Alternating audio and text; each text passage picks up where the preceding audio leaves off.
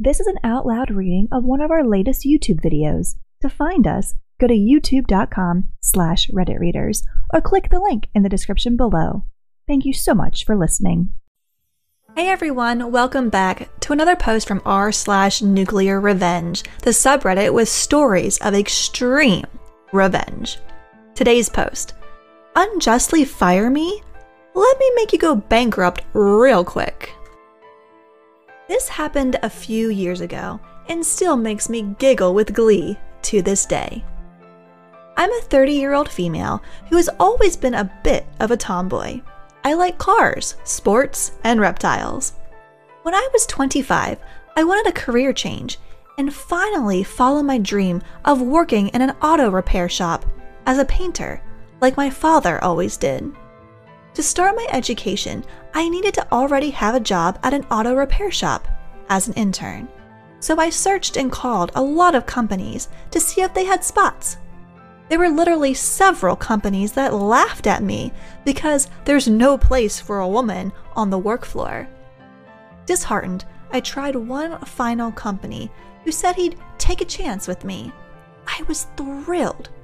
I was promised lots of opportunities to learn and a steady job after graduation. I started a week later, and the first two weeks were awesome. I learned a lot and was promised even more opportunities. He promised I would have two to three hours a week of private time with the resident painter for practice. Soon after, though, it went downhill. The owner had bid on a contract with a large city in our country to restore underground containers. I had to sand them down, put sealant on the edges, and prepare them for painting. Tedious work, but I did it diligently. The promised practice time never happened. After a while, all I did day in, day out, eight hours a day was sand down underground containers. By the end of my day, my hands and my wrists were numb from the vibrations. This, by the way, is illegal. You're not allowed to sand with a pneumatic sanding machine for more than four hours a day. In my country, as it causes severe wrist and hand issues. After several months, the contract with the city ended, and I hoped and my promised practice time would come. But no, it didn't.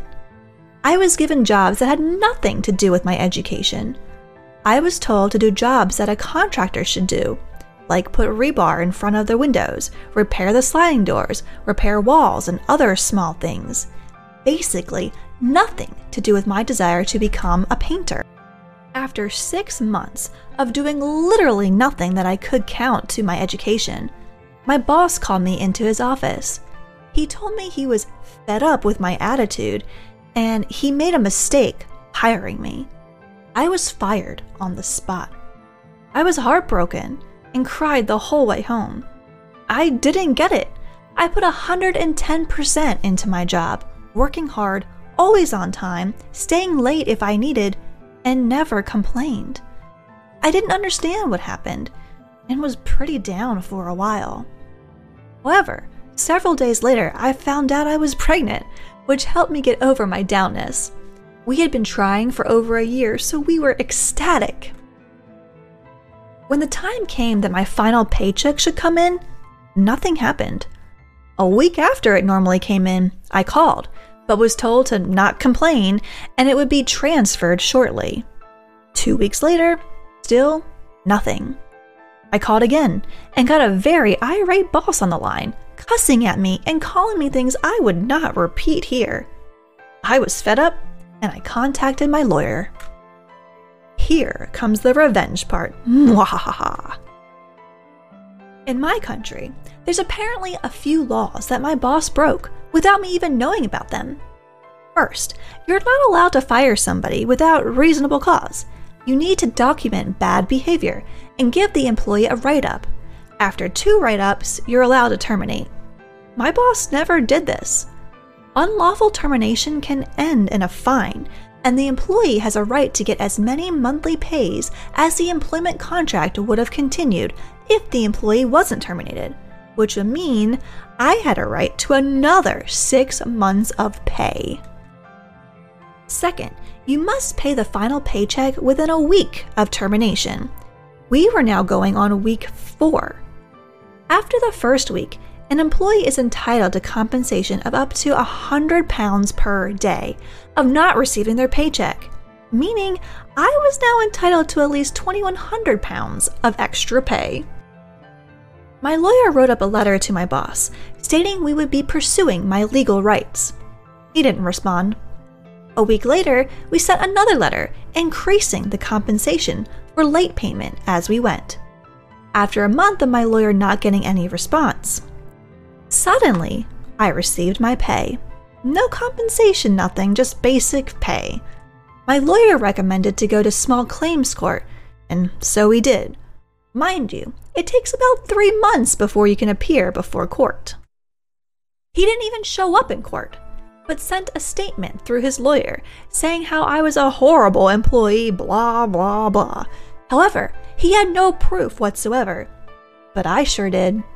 I had my performance reports from one month into employment and four months into employment, and they were stellar. The judge saw right through my boss's B S and awarded me the following: six months of pay, which is twelve thousand pounds, four months of late payment compensation.